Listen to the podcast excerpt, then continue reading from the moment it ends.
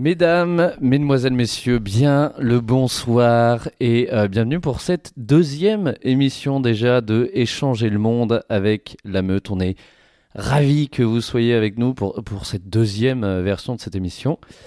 Euh, pour les personnes qui n'étaient pas là la première fois, je rappelle le concept de Radio Meute. Pendant une heure, on prend un sujet d'actualité. On en parle, on échange autour de ce sujet avec des personnes engagées euh, et ce soir, d'ailleurs, on va faire un tour de table. Euh, nous sommes avec, avec deux personnes ce soir de qualité. Euh, nous sommes d'abord avec l'experte du zéro déchet, la conférencière, l'experte aussi de la permaculture, qui est à deux doigts de nous faire un best-seller en, en librairie. Nous sommes avec Julie Bernier. Bonsoir Julie. Bonsoir. Ça va Et merci pour cette magnifique présentation. Oui, parce qu'il faut savoir que à la première émission, elle avait une présentation un peu raccourcie, donc du coup, là, on se rattrape, on fait une présentation un peu plus complète, parce que certaines personnes aussi ont demandé un petit peu qu'on se présente un peu plus en détail. Et nous avons aussi à côté d'elle euh, le sniper, évidemment, elle est là une fois de plus ce soir, celle qui touche sa cible à plus de 300 km, la journaliste indépendante, du média La Relève et la Peste, Laurie Debove est avec nous. Bonsoir. Ça va Laurie? Oui, très bien, merci. Écoutez, nous sommes ensemble pendant, euh, pendant près d'une heure où, euh, comme à la première émission aussi, il y aura les fameuses chroniques que nous avons euh, mise en place, euh, telles que, euh, bien évidemment, le téléphone vert de euh, Chérine ou encore la, le conseil docu qui sera proposé par Sophie. Sophie qui n'est pas autour de la table ce soir. On est triste, Sophie Labruyère. Si tu nous entends. Si tu nous entends. Euh, Sophie Labruyère, pourquoi elle n'est pas là? C'est important de faire cette première petite parenthèse car elle est partie elle est partie à l'autre bout du monde, mais pour une belle cause. Elle est partie pour euh, la marche de We Are the Orca, euh, qui a pour objectif de, de militer pour euh, la, la protection des orques. Et euh, surtout, précisément, je crois, c'est. Allez-y, Julie. Non, j'ai pas d'informations. Non, non, elle est partie avec. Non, non, Tu t'avances en mode j'ai plein d'infos, il n'y a aucune info. Non, c'est pour, pour accélérer la libération, c'est ça, il me semble, des orques. Pas tout à fait. En fait, elle est partie avec euh, Morgan Trussardi, alias Little Gypsy, pour faire une marche de 22 jours aux États-Unis et plus particulièrement en Colombie-Britannique, parce qu'en fait, il y a là-bas quatre barrages qui empêchent les saumons de remonter jusqu'à leur lieu de reproduction. Donc, disparition des saumons et euh, déclin des orques qui sont affamés et n'ont plus de nourriture. Le but de ce voyage est donc de casser les quatre barrages et elles seront rejointes euh, pendant leur marche par Lamia et Semlali de Sea Shepherd de France qui soutient leur aventure. Voilà, bah écoutez, une fois de plus, hein, c'est complet. Euh, voilà pourquoi Sophie Labruyère n'est pas autour de la table avec nous ce soir. Bref, sans plus attendre, nous allons passer au sujet qui nous intéresse ce soir et vous avez pu le voir en bas de votre écran. Le sujet est donc épidémie, virus ou anticorps de la planète. Alors évidemment, euh, vous n'êtes pas sans savoir que depuis des semaines, euh, il y a un sujet qui nous inquiète un petit peu et qui est très très présent dans les médias, voire peut-être trop présent. Euh, c'est évidemment ce fameux coronavirus qui est arrivé depuis plusieurs mois, mais on en parle très sérieusement depuis quelques semaines. Ce soir, on va essayer de ne pas parler de ça, euh, parce qu'en fait, euh, les médias en ont beaucoup parlé.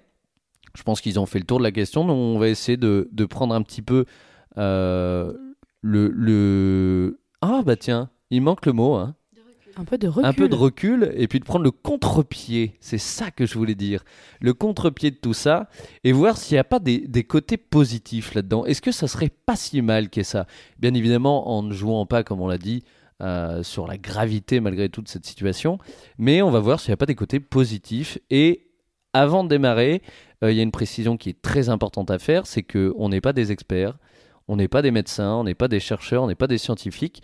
Donc on va essayer d'amener quelques réponses avec notre statut de, de citoyen euh, lambda. Mais voilà, en tout cas, on n'apportera pas mille et une réponses et c'est pas une fois de plus l'objectif de cette émission. L'objectif c'est surtout d'échanger, de parler de tout ça. Et euh, avant de démarrer aussi, on va peut-être avoir un petit point avec euh, Laurie, peut-être un petit point chiffré, un petit point, euh, un petit point donné qu'on part tous avec des bonnes bases. Comme ça, on, sait ce qu'il y a quoi. Bah, je vais quand même parler du nombre de cas du coronavirus qui ont été déclarés dans le monde. Euh, donc le nombre de contaminations a dépassé 87 000 personnes dans le monde entier. Il y a 2900 personnes qui sont décédées des suites de cette maladie. Et par contre, il y en a près de 40 000 qui euh, ont été euh, considérés comme malades et qui sont déjà guéris. Donc on voit quand même qu'on n'est pas sur euh, une épidémie plus létale que traitable. On est plutôt sur une épidémie qui peut se soigner. C'est pour ça qu'il y a des dispositifs de sécurité qui sont mis en place dans plusieurs pays. Très bien. Bah, écoutez, merci Laurie Debove. moi j'ai une première question déjà autour de la table là. Est-ce que c'est est -ce c'est un truc qui vous inquiète là? Est-ce que, vous, est que vous êtes inquiète de, de ce, qui se, ce qui se passe? Est-ce que ça vous préoccupe ou est-ce que ça vous préoccupe pas? D'ailleurs, je me permets, je vois déjà qu'il y a des, des, remarques sur le chat. N'hésitez pas à nous poser des questions. Euh, si vous avez des remarques, euh, des voilà, n'hésitez pas à balancer sur le chat. Est-ce que déjà les filles, c'est un truc qui vous inquiète ou pas là tout de suite En vrai, oui, moi ça m'inquiète un petit peu. Euh, parce que ma famille, elle vit à proximité de l'Italie et qu'ils ont une santé assez fragile et que le coronavirus, comme euh, tous les virus, il va d'abord euh, atteindre et toucher ceux qui sont un peu plus faibles. Donc ouais, moi j'ai quand même une, petite inquiétude et aussi parce que dans ces cas euh, d'épidémies et de nouvelles maladies, comme on est en ce moment dans un environnement qui a beaucoup et radicalement changé, on est aussi face à parfois des virus ou à des bactéries qu'on connaît moins bien. Donc là, pour moi, c'était très rassurant de savoir que euh, la majeure partie des gens qui euh, ont été déclarés atteintes par le virus ont été soignés en fait. Oui, ça, c'est peut-être une donnée qu'on peut dire sans, une fois de plus, s'autoproclamer médecin ou chercheur, c'est qu'on peut dire qu'il y a des personnes qui ont été soignées. Donc, euh, et, et d'accord, il y en a beaucoup, et comme dit là Laurie qui est loin du micro, euh, qui dit qu'il y en a plus que de, personnes qui sont décédées. Donc, est-ce que, euh, est-ce que justement, on n'en a pas trop fait autour de ça pour l'instant pour peut-être occuper la place médiatique? On sait qu'il se passe d'autres choses actuellement. Euh... Tu tends le bâton là pour avoir l'information, mais euh, oui, effectivement, là, je pense que je, je trouve pas qu'il y ait une grosse psychose autour de, tout ça. Je trouve qu'au contraire, euh, il y a eu des discours euh, assez rassurants de dire ben oui, enfin c'est un, un virus, mais c'est pas la c'est pas la peste et ça va pas décimer, ça va sûrement pas décimer un tiers de la population non plus. Ah la peste d'ailleurs, si je me trompe pas au niveau des chiffres, s'il y en a qui sont vraiment bien liés à Internet tout de suite dans nous écoutant, je crois que c'était 50 millions de, de morts, la peste. Donc, euh, donc voilà. Euh, Comment vous savez ça, vous? Mais je cherche, je travaille, je prépare des choses, enfin. La peste noire, oui, du coup, on fait des recherches en temps réel. Euh, effectivement, je n'ai pas trouvé qu'il y avait une grande psychose, en tout cas, mais par contre, une occupation médiatique très forte, alors que qu'est-ce qui se passe euh, oui, en même temps. Il y a Marie qui nous le dit sur les commentaires, c'est qu'il y a évidemment le 49 le 49 3, bien ou le 49 tiers. J'entends des gens qui disent 49 tiers. Eh bien, c'est pas mal. Je ne sais, pas, c'est original hein, de dire 49 tiers, n'est-ce pas? Non, effectivement, euh, voir euh, la place publique occupée par le coronavirus, alors qu'en même temps, on a un une montée du c'est clairement un autoritarisme en fait. C'est de l'autoritarisme. C'est très grave. Et on a vu la même chose avec euh, le discours sur euh, le voile euh, il y a quelques mois, alors que, enfin pareil, alors que on avait plein de problèmes sociaux, des enjeux sociaux très forts en France.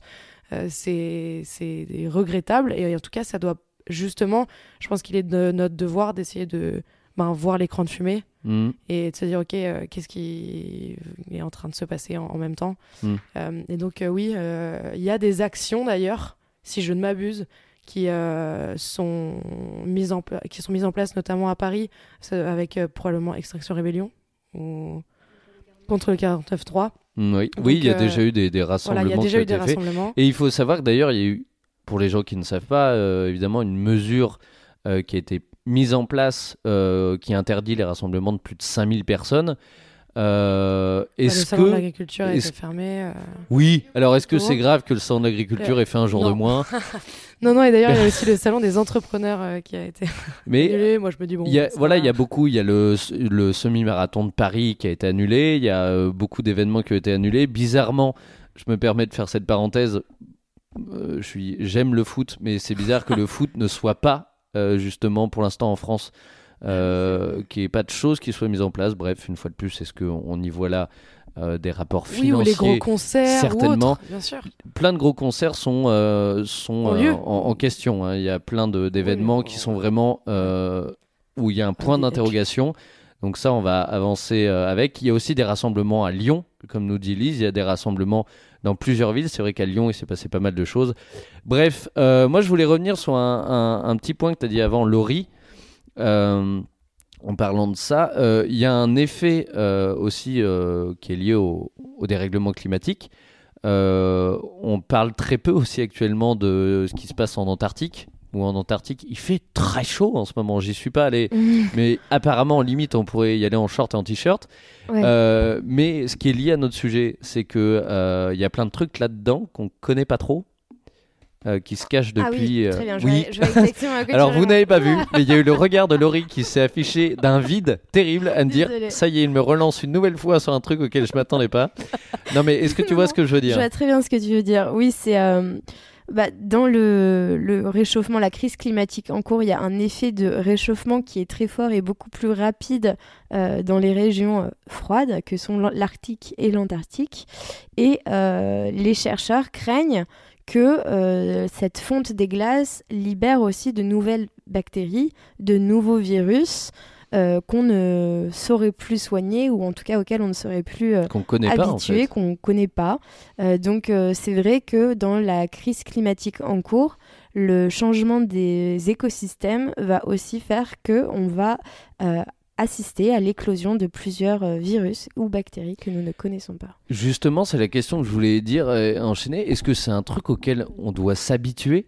Euh, C'est assez particulier, mais est-ce qu'on doit s'habituer à ça? Juste avant ça, euh, effe- donc effectivement, euh, donc peur des bactéries. À savoir aussi que si la, la fonte des glaces s'accélère à ce point, de toute manière, si c'est pas une bactérie qui nous qui nous qui nous anéantit, ce sera les émissions de gaz à effet de serre, puisque le c'est le plus le plus le plus gros stock, disons, de de gaz à effet de serre, enfin, serait émis par l'Antarctique s'il venait à à, à fondre, puisque euh, Hmm. Et il les est glaces contiennent du malheureusement bien parti. Hein, je oui, crois c'est que. plutôt bien parti. Donc, euh, Voilà. bon, voilà, ça ou une autre chose. Il Oh bah ça, écoutez, hein, semaine, voilà. mais, euh, euh, non, c'est bon, voilà. Les plus positifs diront que ça fera un peu plus d'eau. Les plus réalistes diront que c'est quand même de la merde.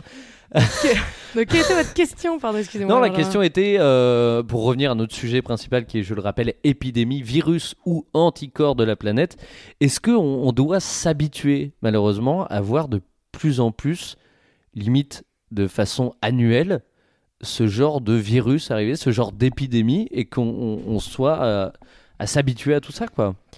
Je ne sais pas si s'habituer c'est le bon terme, mais en tout cas, il est sûr qu'avec euh, la crise climatique et écologique qu'on est en train de vivre, on doit euh, s'habituer ou se préparer à l'idée que maintenant tout est imprévisible parce qu'on est en train de dépasser des chaînes de rétroaction dont on mesure et on peut mal prévoir les conséquences pour le moment. Donc les virus euh, en sont l'un des symptômes, euh, mais euh, c'est pas le seul. Julie parlait euh, des, des méthanes qui pourraient être libérés du permafrost qui fondrait. Ça, c'est un autre exemple.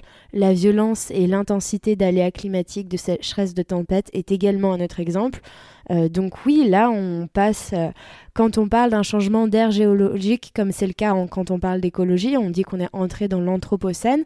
C'est pas un terme qui a été validé par l'ensemble des géologues, mais qui est quand même reconnu très sérieusement par le monde académique et euh, scientifique. Et juste avant, on était dans l'Holocène. Et l'Holocène, elle se traduisait par un climat stable, régulier, un environnement stable. Là, on n'est plus dans un environnement stable et le coronavirus n'est qu'un de ses symptômes. Et on le voit par un- un petit détail euh, qui, peut être. euh, on peut en rire, mais euh, qui est peut-être image que tu viens de dire, qui est que on a vu qu'il y avait des moustiques au mois de février, là, déjà, dans le sud de la France. Alors, clairement, on pourrait en rire à se dire, putain, ils arrivent quand même franchement tôt cette année. Et on va passer des sales nuits dès février. mais. Mais ça, ça prouve qu'en fait, euh, oui, cette fameuse phrase où on dit il n'y a plus de saison. Ah. Mais cette phrase qu'on en a marre que notre tante, quand on- elle sort et qu'il fait que 16 degrés, qu'elle enlève son gilet et qu'il dit il n'y a plus de saison, euh, c'est quand même malgré tout euh, déjà une réalité. Et en plus, on voit qu'il y a tellement euh, cet effet boule de neige derrière. Et on est en train d'en voir un petit peu les conséquences avec ça, quoi. Oui, bonsoir. Julie Bernier, merci. Ah, Bien d'arriver, Bernier, bonsoir. Euh, non, parce que, pardon, du coup, je vais reprendre euh, sur euh, ce que la, ta précédente question, à savoir est-ce qu'on va s'y habituer. Oui, J'espère juste, moi, j'espère vraiment qu'on va pas s'y habituer, déjà, parce que ce sera, faut- je voudrais pas que ça devienne une normalité. Et surtout, ça voudrait dire qu'on apprend jamais de nos erreurs. Et ce qu'on a pu voir en faisant nos, recherches, c'est que sur les, derniers, euh, disons, gros virus qui ont, euh, qui ont fait donc épidémie euh, dans le monde, c'est souvent, ça vient d'animaux sauvages. C'est issu soit, bah là, du coup, de peut-être de chasse et de consommation d'animaux sauvages, ou de la déforestation, ou de, enfin, et donc que des choses qu'on doit arrêter Mm. Euh, si on veut attaquer le problème à la racine. Donc j'espère qu'on va, ouais, qu'on va pas s'y habituer parce que ça veut dire que systématiquement, on continue à faire les mêmes erreurs en se demandant ce qu'on a fait de mal et on n'arrive pas à le Eh pointer ben, du doigt. Quoi. justement, on va faire le lien euh, juste après avec ce que tu viens de dire, le, le lien avec la biodiversité, notre environnement. euh, quand je parle biodiversité, je parle aussi des animaux, etc. On fera une parenthèse là-dessus. Et puis, on conclura aussi sur le fait vraiment, euh, comme on a dit, le côté anticorps. Est-ce que ça n'a pas un- des côtés positifs, un impact positif? Mais avant ça, on va se faire déjà euh, une petite pause musicale, car Sophie n'est pas n'est pas avec nous, là, ne peut pas nous tendre la main et nous toucher, mais elle est là, Mais elle nous dans touche. nos, Dans l'absolu, elle nous touche. mais elle touche nos oreilles, elle touche le petit marteau qui est à l'intérieur de notre oreille, et elle va nous faire une, proposition d'une première parenthèse musicale. Euh, écoutez, on l'écoute. Bonsoir la meute, bonsoir amis d'internet qui passent par ici et écoutent Radio Meute. N'étant actuellement pas sur euh, le plateau pour pouvoir parler avec vous en direct et n'ayant donc pas vent de ce que vous êtes en train de vous dire, euh, je vous propose une programmation musicale qui peut-être aura un lien ou peut-être pas, mais en tout cas qui saura euh, égayer vos oreilles, je l'espère.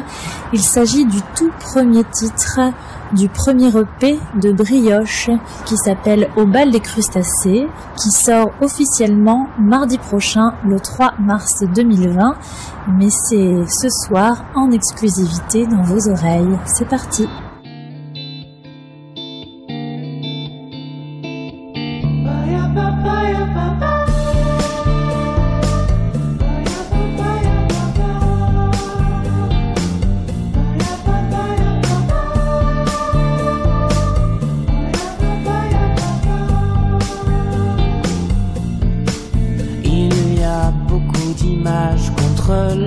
Je t'échangerai. Tes courbes sont un mirage, une poésie isolée.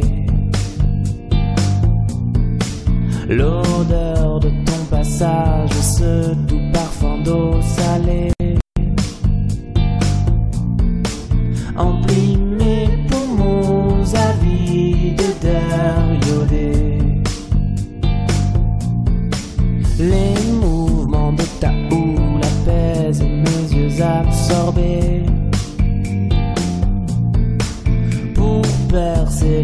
Que sous ta robe tu as cachés. Dans tes vagues je croule et mon esprit s'est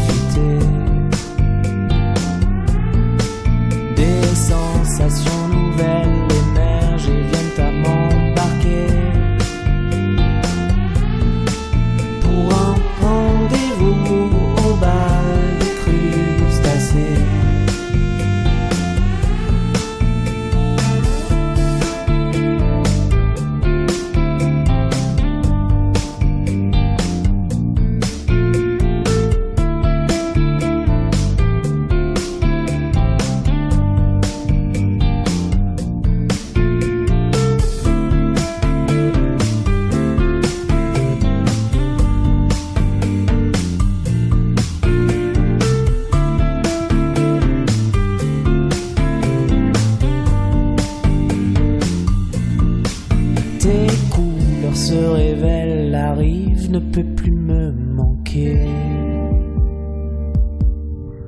Car ta beauté éveille des sentiments insoupçonnés. Même les courants s'en mêlent fragiles, je me laisse emporter vers des horizons aux allures enchantées.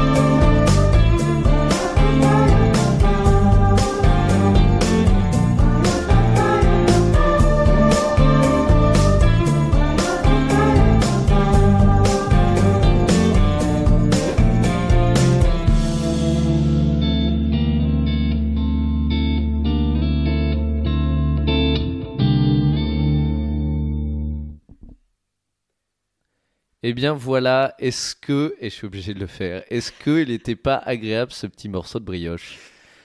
Voilà, allez, si vous voulez noter les jeux de mots, n'hésitez pas à le lire en commentaire, euh, je pourrais les arrêter. Euh, voilà, en tout cas, merci de nous avoir offert, parce que c'était un morceau en exclusivité, je tiens à dire que euh, cet artiste sort son morceau officiellement mardi, donc on l'avait en, en exclu La sur classe. Radio Meute, on commence à avoir des exclus dès la deuxième émission. C'est quand même incroyable. Euh, je me permets de revenir avant qu'on enchaîne sur ce qu'a dit Julie avant. On va faire le lien avec la biodiversité et l'impact de tout ça sur l'environnement. Euh, je vois un commentaire de OC qui nous dit que euh, ça rejoint la fonte du permafrost. Euh, donc on en a parlé en première partie d'émission et je tiens à vous rappeler que vous pouvez retrouver dans les prochains jours cette émission en podcast et qu'il y a déjà la première émission qui est en podcast disponible sur les différentes plateformes de podcasts classiques. euh, et surtout, n'hésitez pas à donner votre avis sur ces podcasts, à les noter. euh, à les noter bien, hein, si c'est possible.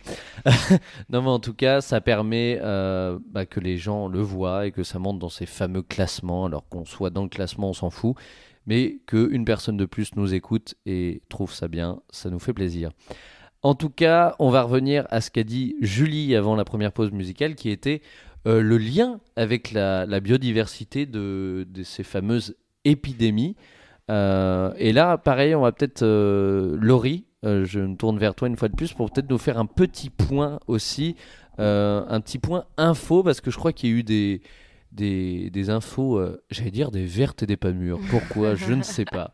Mais en tout cas, il y a eu quelques, quelques infos qui se sont baladées. Est-ce que tu as des précisions à nous apporter sur tout ça? En fait, il y a plusieurs animaux sauvages euh, qui sont soupçonnés d'être euh, les hôtes intermédiaires euh, du virus, donc euh, de l'avoir transmis à l'homme, et euh, notamment parmi eux le pangolin.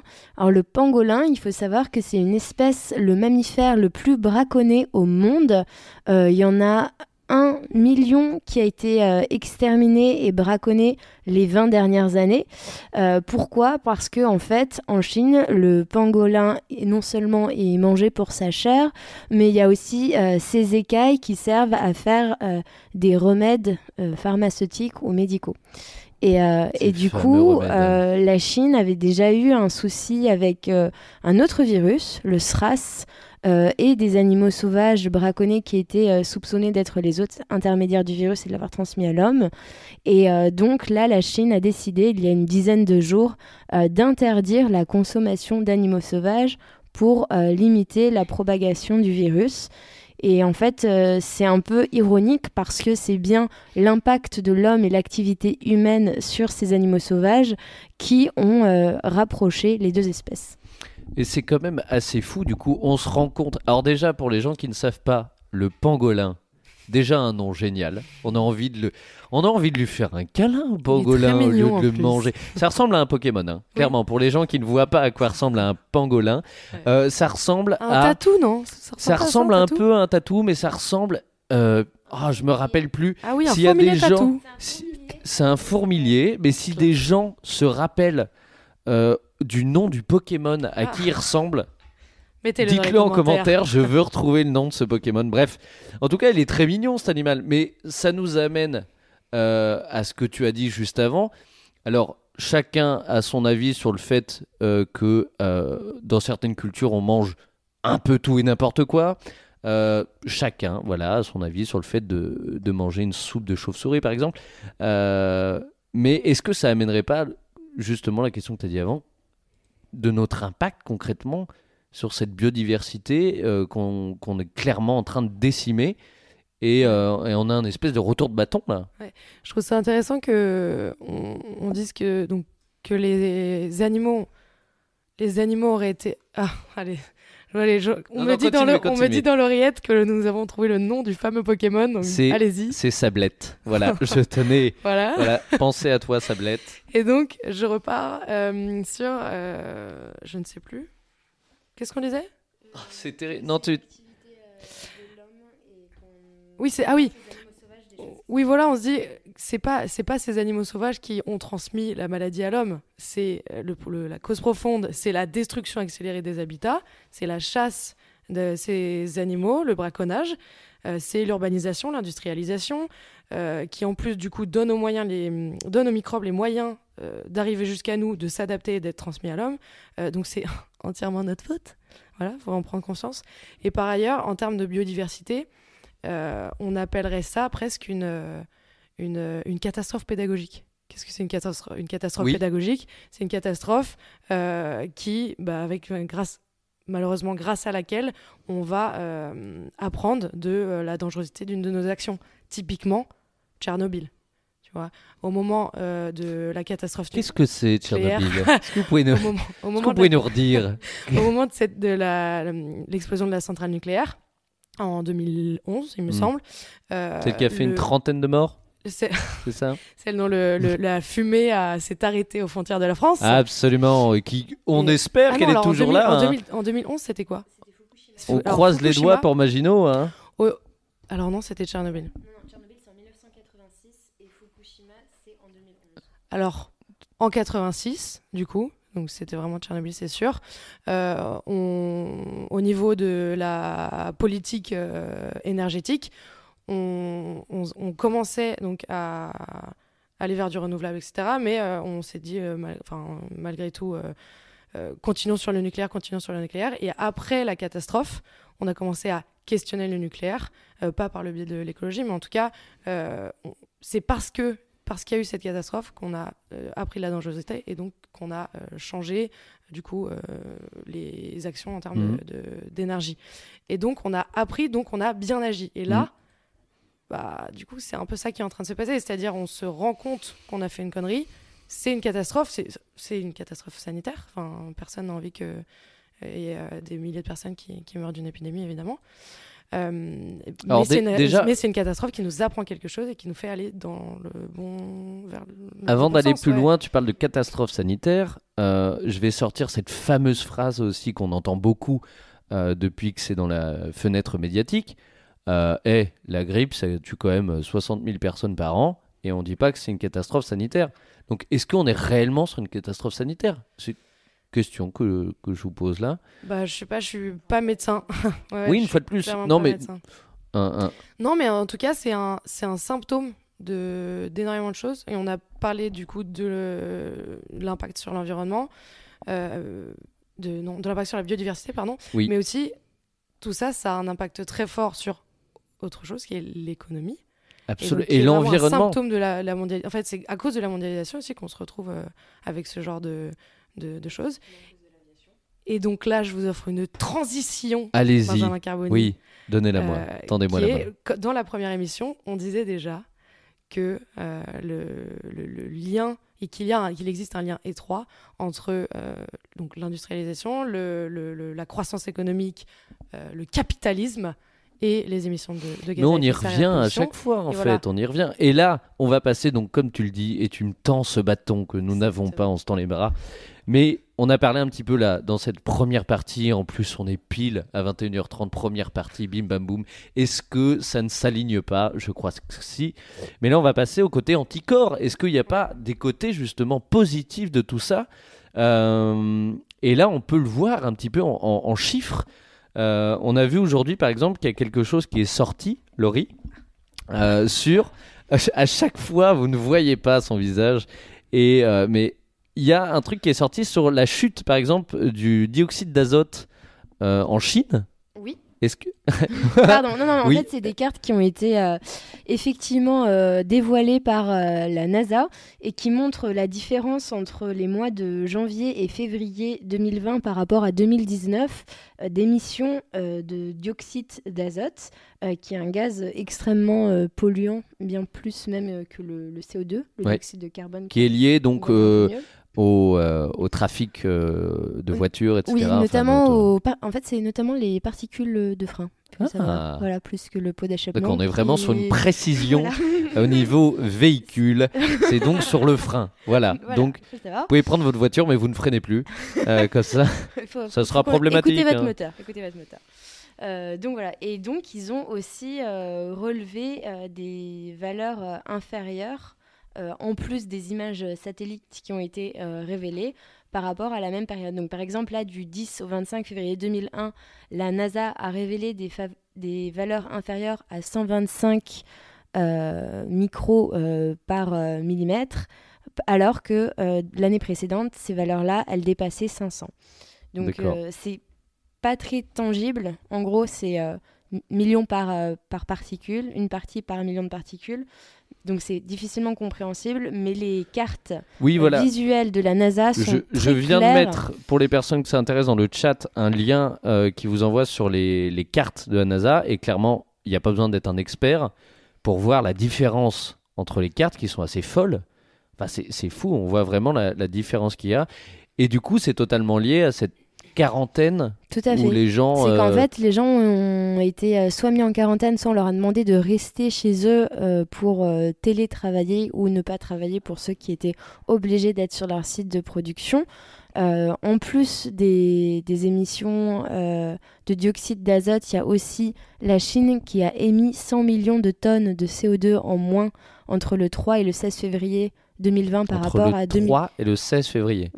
Très, très précis, mais c'est. Non, le- non, mais c'est fou. Là, je, non, je, je rebondis là-dessus parce que c'est. Enfin, je suis pas un expert. Je suis pas un expert en maths, mais fait, entre ouais. le 3 et le 16, il y a pas grand-chose. C'est très court et 100 millions de tonnes, c'est beaucoup. Oui, c'est Donc, vrai. Ce constat qui est d'un niveau 100 plus millions de 4 tonnes ans. par rapport à l'année précédente. Oui, Hein. a- absolument. Mais c'est quand même assez fou, une fois de plus. Donc on voit, là, c'est des choses qui.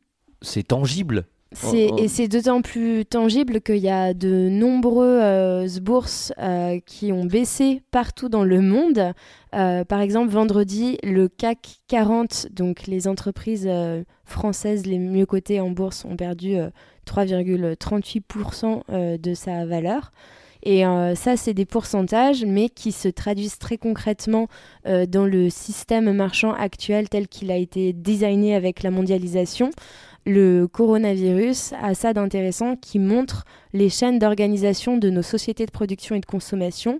Et la Chine étant devenue l'usine du monde, Mhm. eh bien, on voit tout de suite que les entreprises ont des difficultés à s'approvisionner et qu'à force de fonctionner en flux tendu, euh, les agents financiers n'ont plus confiance dans les marchés pour assurer euh, la production et le suivi de biens et de services. Donc en fait, tout ça est en train un peu de nous montrer la fragilité de cette mondialisation et la fragilité de nos systèmes qu'on connaît actuellement.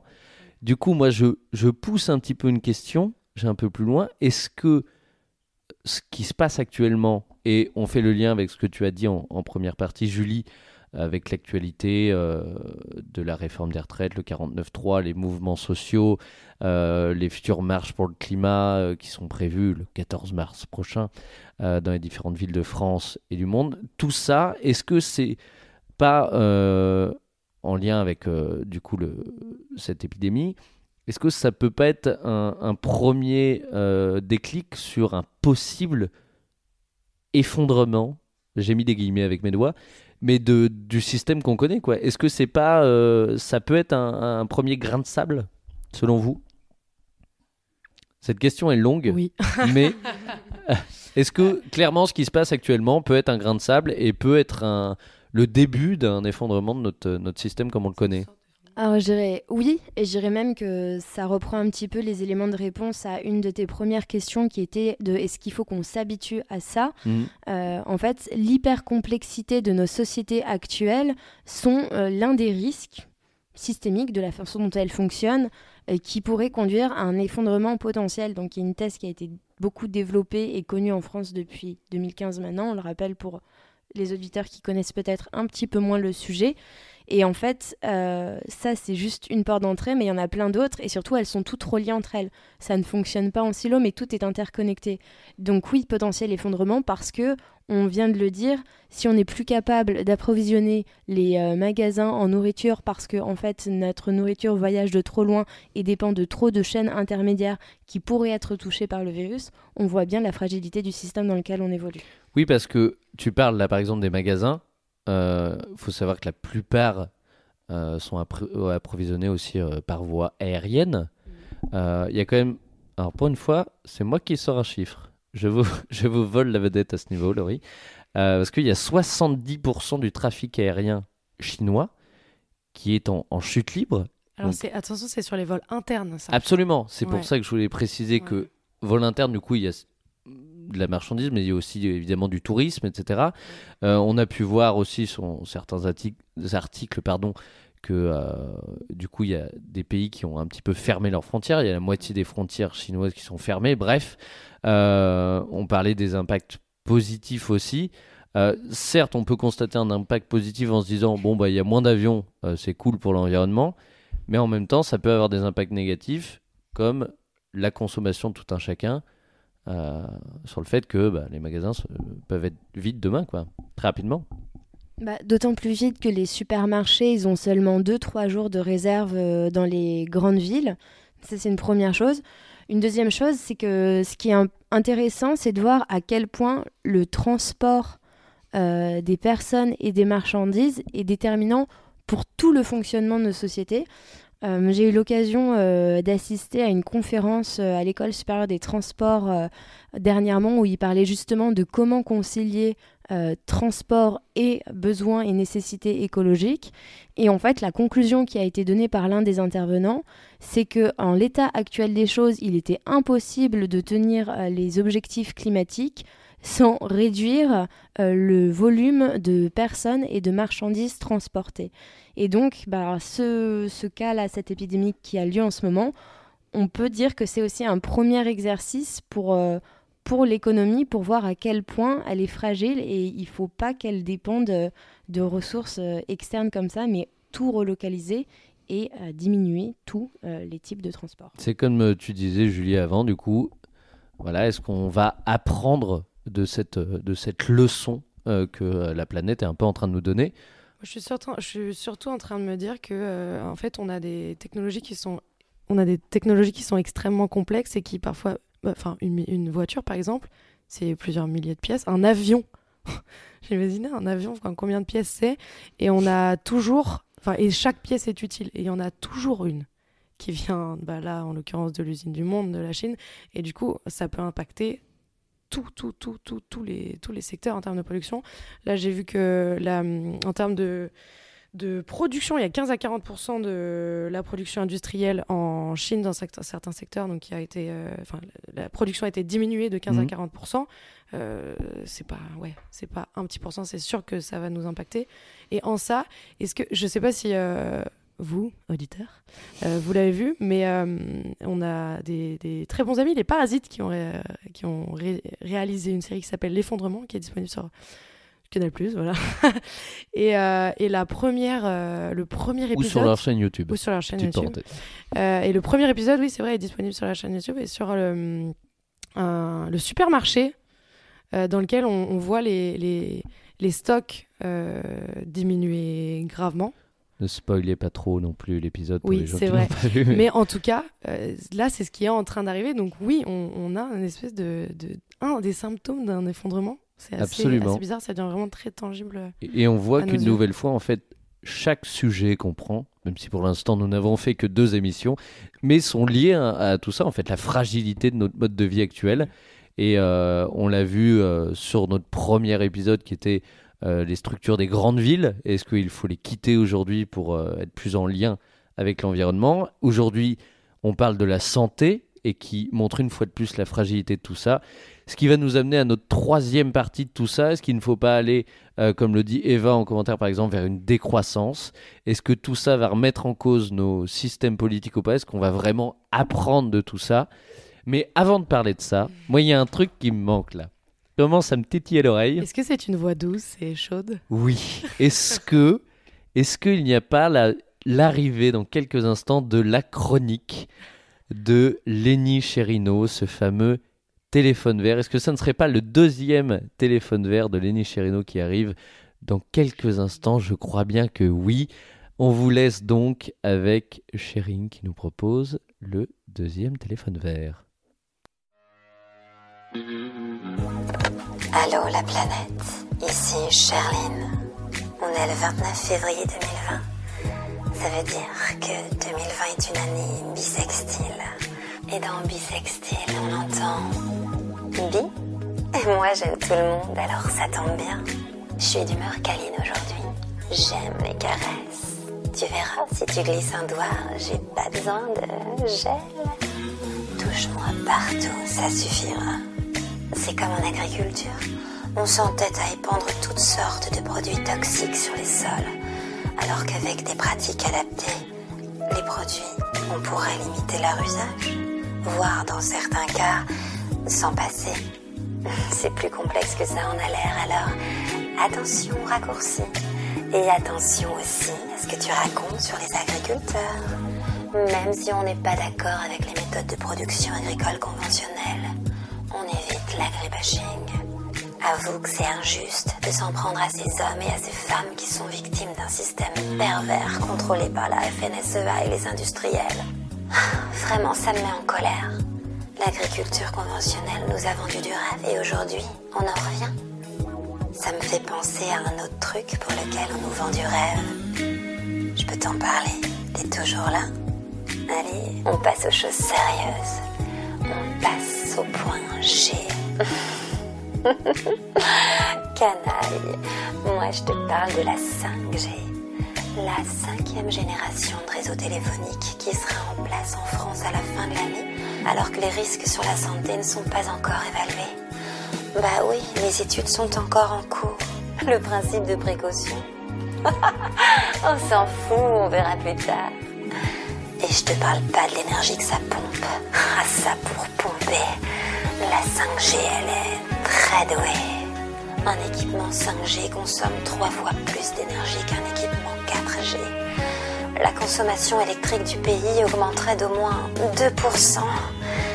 Le chemin vers la neutralité carbone s'allonge encore. Mais bon, il paraît que plus c'est long, plus c'est bon. On va encore avoir chaud. Tu vois, là aussi, on nous vend du rêve. On nous promet beaucoup de bonheur avec la 5G et les milliards d'objets connectés qui vont arriver dans notre quotidien. Et le bonheur, on aime ça. Alors on veut pas attendre. On veut la 5G là, maintenant, tout de suite. Allez, mets-moi une antenne relais. Pas là, pas là, là, oui. Ah, je te laisse là-dessus. À bientôt.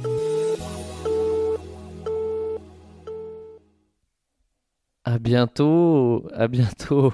C'est fou. À chaque fois, c'est le même effet. Cette cre- C'est fou. La transition après cette Ah, Vous chronique le voyez pas, mais il est tout rouge là. et des ah, il est pas plus bien. et des plus délicates.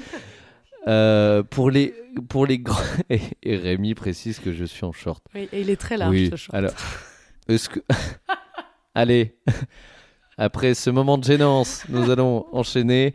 Euh, Non, Charlot, pas ce genre de commentaires dans le chat, pas ce genre de choses. Euh, pour les gens qui retrouvent le podcast, euh, voilà, je- on, est sur un petit emoji que tout le monde connaît. Bref, euh, transition. Allez, pour les plus passionnés et plus amoureux de cette chronique, je rappelle que vous pouvez la trouver en exclusivité aussi dans les podcasts de Radio Meute. Avant qu'on enchaîne sur la dernière partie de ce, de ce sujet, épidémie, virus ou anticorps de la planète, je permets de dire une nouvelle fois aux, personnes qui sont présentes sur le chat si vous avez des remarques, des questions ou même des, conseils à nous donner pour qu'on évolue un petit peu dans, cette émission et euh, on, est clairement ouvert pour les gens qui écoutent en podcast. N'hésitez pas à, nous envoyer des messages sur nos différents réseaux sociaux euh, pour, pareil, nous faire des, remarques ou des avis. On est vraiment preneurs euh, et ça nous permet d'avancer. Euh, Il y a une petite parenthèse, vous vouliez faire une petite parenthèse euh, actu qui, qui ne vient pas de tomber, mais euh, une petite remarque de Laurie avant que... Oui, c'est parce que donc quand on parle de la France, on parle aussi des dom-toms, il faut pas les oublier. Et euh, là-bas, comme c'est des lieux qui sont hautement touristiques, il y a des demandes de la population. Il y a même eu des manifestations en Martinique samedi soir euh, de la part d'une cinquantaine de personnes qui a manifesté à l'aéroport Aimé César parce qu'ils réclamaient qu'un vol euh, d'Air Italie soit mieux contrôlé au niveau des autorités sanitaires avant de laisser rentrer les gens dans le territoire. Oui, parce qu'en fait, il n'y a pas de contrôle, quoi. Il y a... Contrôler quoi et- ouais, et comment Il y a des contrôles, mais la population est inquiète et considère que les contrôles sanitaires ne sont pas assez stricts. Hmm. Et donc, il y a vraiment des, des inquiétudes de la part de la population, euh, et en Martinique et à La Réunion là-dessus. Mais même, enfin, là, comment on contrôle quelque chose qui vient d'arriver, qu'on ne connaissait pas avant? Enfin, t'imagines tout ça, ça va tellement vite. Là, Oui. dans six mois, on aura un vaccin euh, qui va nous pondre de je ne sais où, enfin, et avec contre un- une maladie qu'on connaît bah, mal. Oui, coup, alors, en plus. Une fois de plus, je précise que, comme on l'a dit au début de l'émission, on n'est pas des médecins ni des chercheurs, etc. Je pense que euh, il y a des personnes autour de nous dans la société qui aujourd'hui savent gérer ce genre de choses. Euh, après, on va pas plus s'avancer là-dessus, étant donné que nous, le euh, parti pris qu'on prend ce soir, c'est de parler de, surtout de l'impact que ça a sur l'environnement et de l'impact aussi que ça a sur l'économie, parce que c'est le dernier point qu'on qu'on voulait un petit peu aborder. Est-ce que on l'a vu tout à l'heure quand euh, Laurie nous as parlé de, la bourse, euh, on a aussi parlé avant euh, de l'économie mondiale, de la mondialisation, de la chute des vols aériens, de la chute du tourisme, etc. Évidemment, du coup, que ça a un impact sur, sur l'économie à la fois mondiale et à la fois de notre pays aussi. On le voit actuellement aussi, on a reparlé au début de l'émission de l'actualité de la réforme des retraites. Ça a un impact au niveau économique et politique, tout ça. Non, mais oui, pardon, c'est juste que je me disais oui, et en même temps, euh, tiens, je, je vais pas arrêter de dire ça dans ce podcast, mais du coup, si, euh, si le. D'un point de vue purement écologique, si on veut atteindre les, euh, les objectifs de l'accord de Paris et même faire encore mieux parce que les objectifs de l'accord de Paris seraient même pas suffisants à bien des égards. Si on veut faire baisser les émissions de gaz à effet de serre, à un moment ou à un autre, il faut que la production elle baisse également. Et du coup, c'est une vraie opportunité euh, écologique, ce, ce truc. Là, pour le coup, euh, en Chine, il y a euh, 1% des émissions de, de gaz à effet de serre euh, annuelles qui ont été, les- leurs émissions de gaz à effet de serre annuelles ont été diminuées de 1% Mhm. sur, donc sur le- le- le- l'année totale. C'est la deuxième économie du monde. Ouais. Donc c'est énorme en termes de- de- d'émissions de, gaz à effet de serre. On, on le redit du coup, euh, ils auraient émis euh, 100 millions de tonnes de, de, gaz, à, de gaz à effet de serre de moins par rapport à la- l'année précédente euh, sur les deux dernières semaines. Euh, pour nous, enfin de mon point de vue, d'un point de vue purement écologique, c'est exceptionnel. Et c'est quelque chose qu'on on n'arriverait pas euh, à faire passer autrement. Enfin, on n'a aucun gouvernement qui sera prêt à mettre en place une politique de décroissance. Là, la décroissance, elle est subie. Elle est imposée. Non, voilà, elle par une situation parce que, Ouais. comme tu le dis, ça fait quand même 60 ans pour le rappeler qu'il y a des scientifiques qui nous disent dis donc, ça serait quand même pas mal de faire des petites choses. Ouais, Et là, on devrait même être au niveau de production, tu vois, des années 70, en gros, si on voulait vraiment avoir une, un mode de vie euh, durable. Par contre, donc là, autant, je viens de dire que c'était une opportunité, par contre, on parle déjà en Chine d'une politique de relance économique à base de gros travaux euh, euh, voulus par l'État, et notamment donc de, de chantiers, de grosses infrastructures qui seraient mis en route pour bah, du coup relancer l'économie après Mmh. ce qui est en train de se passer. Euh, à savoir que des chantiers de- d'infrastructures, c'est du charbon, de l'acier, du sable, alors qu'on a déjà une grosse pénurie de sable. C'est des émissions de carbone. Enfin, est-ce que en fait, tout ça serait ça, l'enfer. est-ce que tout ça n'est pas en train de totalement contredire ce qu'on a dit il y a 10 minutes, Ben non, qui mais est on ça doit serait- apprendre de ça. En fait, Oui. en fait, est-ce qu'on va réellement apprendre de on ça ou devrait qu'on- apprendre Ah. Mais en l'occurrence, euh, là, on n'est pas très bien parti. Donc, en fait, j'ai peur de me réjouir de quelque chose. Et puis, après, qu'est-ce que ça veut dire aussi pour les, les gens qui perdent leur travail? Il y a aussi beaucoup de morts. J'ai pas envie de me réjouir, tu vois, Absolument. de, de ça. C'est quand même quelque chose qui est, qui est dramatique. Euh, et du coup, là, je, je sais même plus sur quel pied danser. Non mais, c'est, je- non mais c'est très intéressant ce que tu dis et une fois de plus je le reprécise et c'est très important ce que tu dis. Euh, là on prend le contre-pied et on essaie de voir les côtés positifs de tout ça mais bien évidemment on en parle de façon sérieuse, on n'en rigole pas et euh, je ne vois pas comment une personne sensée pourrait rigoler de ce qui se passe et de la perte de la vie de, de pas mal de personnes malgré tout donc évidemment qu'on n'en rit pas mais on essaye de de rien de voir un peu la lumière dans ce, dans ce trou noir et euh, et il y en a un petit peu, malgré tout. Oui, et moi je voudrais euh, rebondir un peu sur euh, cette notion euh, d'apprentissage. On l'a beaucoup vu en écologie, il y a de plus en plus de rapports euh, de, de membres éminents euh, du monde scientifique, académique, institutionnel, qui nous disent à quel point il devient urgent de repenser tout notre système. Et là, pas plus tard que euh, la semaine dernière, il y a l'Agence européenne pour l'environnement qui a euh, sorti son rapport L'environnement en Europe, État et perspectives 2020. Et en fait, on a remarqué que de nombreux indicateurs qui étaient au vert sont passés au, jau- au jaune, voire au rouge. Donc vraiment, on est sur un code couleur, amélioration, euh, situation bancale ou alors détéri- détérioration. Et en fait, la fin du résumé était Soyons clairs, l'Europe ne réalisera pas sa vision de durabilité de bien vivre dans les limites de notre planète simplement en promouvant la croissance économique et en essayant d'en gérer les effets secondaires préjudiciables à l'aide des instruments de la politique sociale et environnementale. Clairement, notre modèle économique nous, font, nous mène droit dans le mur et Mm. tout le monde le sait à présent. Ben, comme nous dit euh, Eva, par exemple, en commentaire, malheureusement, au lieu d'apprendre de nos erreurs, ils pensent déjà à relancer pour compenser les pertes de ce moment.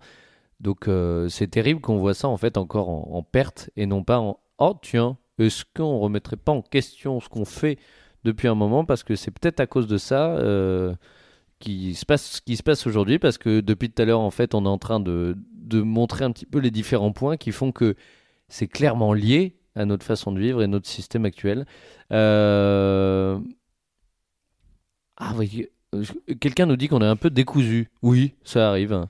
Mais, euh, mais c'est un peu le concept. hein. On, parle entre potes et puis euh, vous êtes là avec nous, vous nous écoutez et puis vous pouvez réagir. Euh, on va aller à la conclusion après tout ça et je vous l'amène, mais pas tout de suite. Euh, avant, on va se faire une, deuxième petite pause musicale euh, qui nous est proposée une nouvelle fois par la voix savoureuse de Sophie à la Bruyère. Seconde pause musicale et puisqu'on parle de virus, d'épidémie, ne peut-on pas parler aussi d'amour? Et finalement, c'est peut-être la chronique de Lenny Cherino qui, qui m'influence, mais ce soir, j'ai envie de vous proposer une musique, mais aussi des images qui parlent de ce sentiment qui nous absorbe, qui nous dévore. Il s'agit de Don the Ocean, un clip réalisé par Guillaume Lemoyle sur une musique composée par PV Camille Bijot et Victor Sereni. Et bien sûr, les paroles et l'interprétation sont de PV. Je vous laisse découvrir.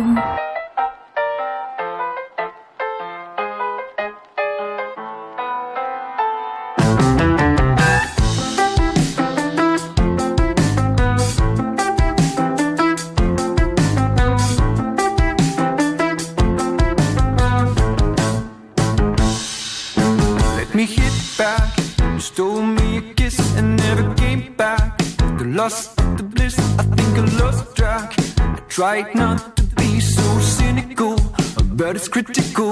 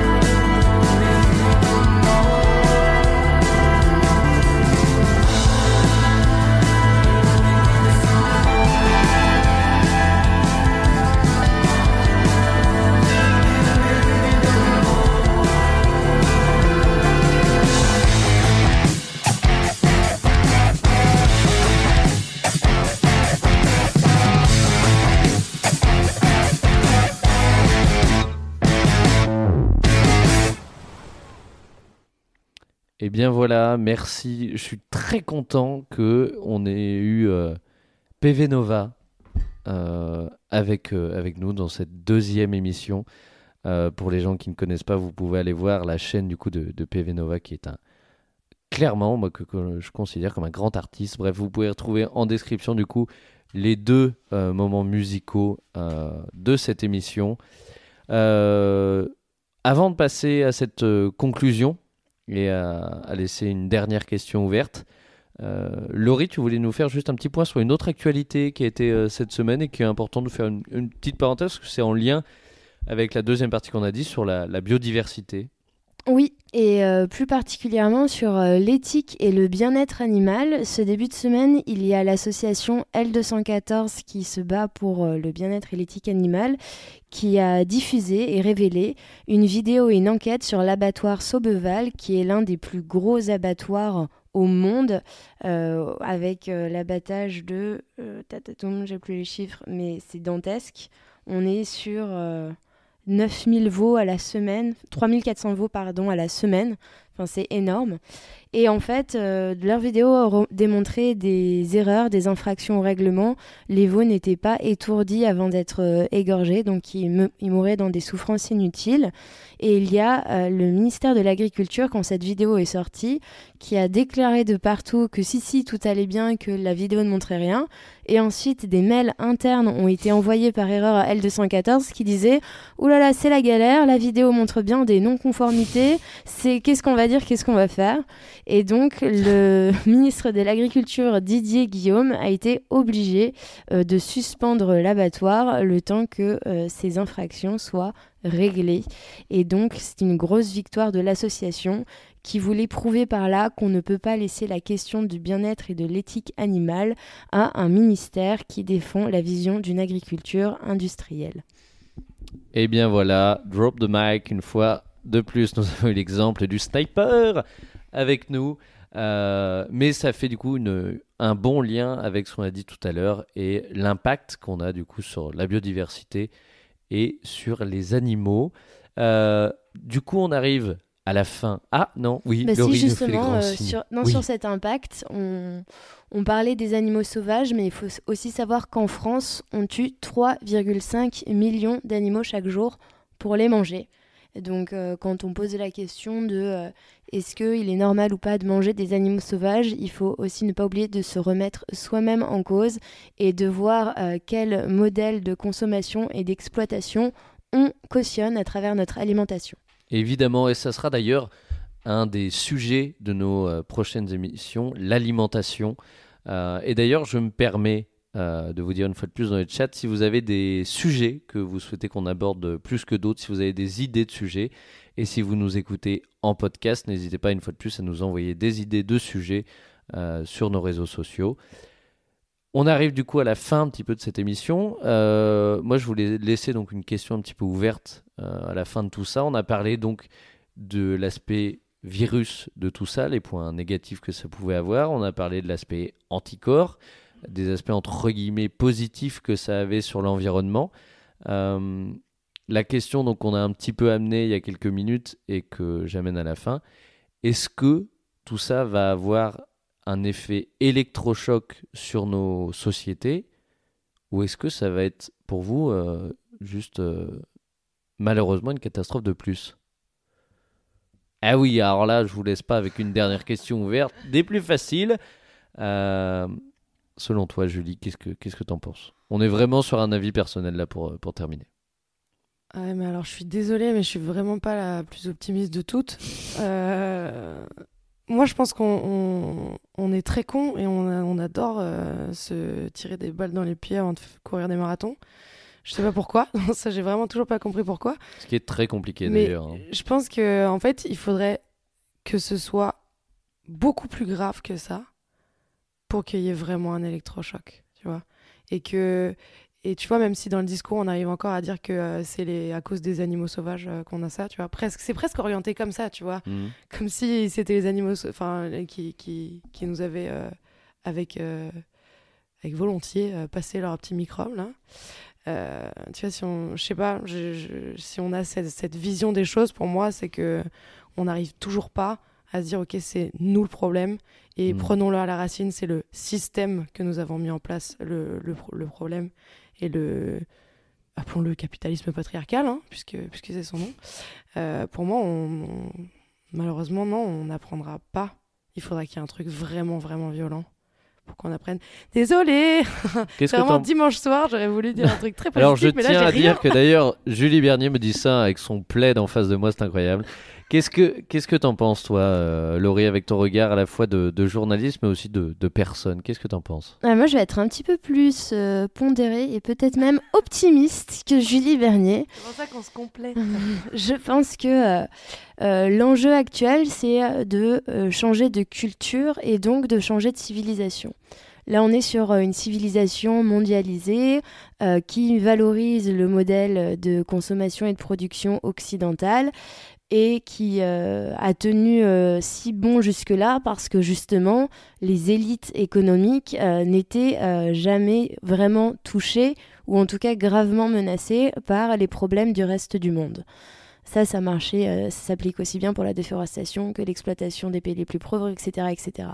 Donc, quand on a un cas comme ça d'épidémie qui peut se propager dans le monde entier et qui d'un coup fait remettre en cause à la fois le système mais aussi le sentiment euh, de sécurité que pourraient avoir certaines personnes quand il n'a plus lieu d'être, euh, pour moi, c'est le même niveau que les incendies en Australie où en fait les gens se sentent directement touchés et menacés dans leur euh, confort, dans leur quotidien. Et attention, il y a des pans entiers de population qui ne vivent, elles, déjà pas du tout dans le confort et plutôt qui sont dans la survie. Il faut surtout ne jamais les oublier. Et, euh, et je pense que c'est euh, l'addition de tous ces phénomènes-là qui pourra provoquer un basculement de civilisation. Et en fait, la question est de savoir est-ce qu'on va réussir à le faire à temps et combien serons-nous pour le construire? Absolument, je pense que c'est des, des magnifiques euh, mots pour conclure. Euh, et ça amène plein d'autres questions. euh, ça amène vraiment énormément de questions. J'avais envie de dire mille choses là. sur le fait qu'on oublie peut-être trop vite tout ce qui se passe. Tu as parlé des incendies d'Australie. Je pense que concrètement, c'est terrible. Mais là, il y a eu une demi-seconde dans ma tête où je me dis Ah, c'est vrai qu'il y a eu ça. Alors que c'est arrivé il y a très peu Moi de temps. aussi, ouais. Oui, et on oublie très vite, donc ça, ça pourrait être un sujet très intéressant, je pense, du- d'une autre émission. Euh, changer de culture, oui, mais les changements sociaux en général, c'est très long. Est-ce qu'on aura le temps? C'est Gabriel qui nous met ça en commentaire. C'est ça. De toute façon, C'est et toute une question. je leur dis du coup, je pense que de toute manière, la, la décroissance qu'on va vivre bientôt, elle sera voulue ou elle sera subie. Euh, pour le coup, je suis plutôt team volonté et préparation et résilience. Euh, et en tout cas, s'il y a une chose qu'on peut faire, euh, si ce n'est euh, améliorer son système immunitaire en consommant du curcuma et de l'ail régulièrement pour se, se préparer à ce genre de virus. Pardon, voilà le petit conseil. euh, Et d'ailleurs, non mais c'est très important ce que tu dis parce que dans, dans les prochaines émissions, nous aurons le plaisir d'accueillir une nouvelle chroniqueuse, Oh. Marine Pouchard, Oh là pour ne pas la nommer, qui aura le plaisir de nous proposer une chronique au niveau de la santé. Ah. On aura une petite parenthèse au niveau de la santé. Voilà, une fois de plus, je vous l'annonce, on essaye au, fur et à mesure des émissions de nous améliorer, de nous développer, de vous proposer moult choses. Donc, il y aura ce genre de parenthèse-là, et je pense que si ça vous intéresse, dites-le nous aussi en commentaire, euh, sur nos réseaux, etc. Euh, avant de- fermer vraiment cette émission, on a, bien sûr la dernière chronique. On, on retrouve Sophie Labruyère qui va nous proposer ce fameux conseil docu. Euh, et je pense que euh, ça peut être pas mal parce qu'il y a un lien avec, euh, avec ce qu'on s'est dit pendant près d'une heure. Je laisse une dernière fois la parole en duplex d'on ne sait où euh, à Sophie Labruyère pour nous parler du docu à voir du moment. Et ma dernière intervention ce soir, j'en profite alors pour embrasser tous les fifous qui sont actuellement sur le plateau et tous ceux qui nous écoutent. Et je vous fais ma petite recocinée sur fond d'autoroute passante pour vous inviter à aller découvrir Le Blob, un génie sans cerveau de Jacques Mitch et ça date de 2019, c'est donc tout frais. Il est en VOD sur Arte et vous allez en entendre un petit extrait. Il s'agit en fait d'un organisme unicellulaire qui donne une impression d'invasion lorsqu'on l'observe à vitesse accélérée. Et c'est surtout un petit clin d'œil bien rigolo dans la réalisation du film qui est tourné un petit peu euh, comme un film d'horreur des années 80 parce que en effet le blob c'est aussi le nom d'un nanar américain euh, de 1958 et ça nous invite presque à regarder même ce film de 1958. Voilà. À vous les studios, je vous embrasse. Ni animal, ni plante, ni champignon. Le blob est un organisme unicellulaire présent sur Terre depuis près d'un milliard d'années. Il n'a pas d'yeux, pas de bouche, pas d'estomac ou de pattes. Et pourtant, il voit, il sent, il digère et se déplace. Il n'a ni système nerveux ni cerveau, et pourtant, il est capable de résoudre des problèmes complexes et d'élaborer des stratégies. Biologistes, physiciens ou mathématiciens nous entraînent dans un voyage au cœur de l'étrange. Ils nous font découvrir un nouveau champ scientifique dans lequel le mot intelligence ne rime pas forcément avec cerveau.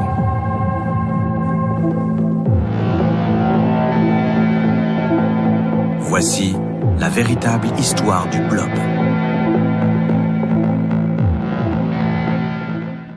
Eh bien voilà, merci à Sophie Labourière pour ce conseil. Et de- Oui. Oui, allez-y Julie, parce que pendant que, que ce conseil docu passait, vous avez fait une petite remarque. Bah oui, parce que j'ai euh, écouté les conseils euh, de Sophie Labrière et j'ai écouté, j'ai lu, enfin j'ai vu euh, chronique, je vais y arriver, chronique d'un été, donc elle nous a conseillé la semaine dernière, qui est qui était de, des années 60, qui est sur le bonheur et j'ai trouvé ça absolument fabuleux. Donc euh, donc euh, merci Sophie et surtout ça apprend à relativiser sur qu'est-ce que c'est le bonheur, hein, parce qu'il y en a quand même un qui te dit bah, il fait beau, je me promène, Euh, oui, je pense que c'est le bonheur.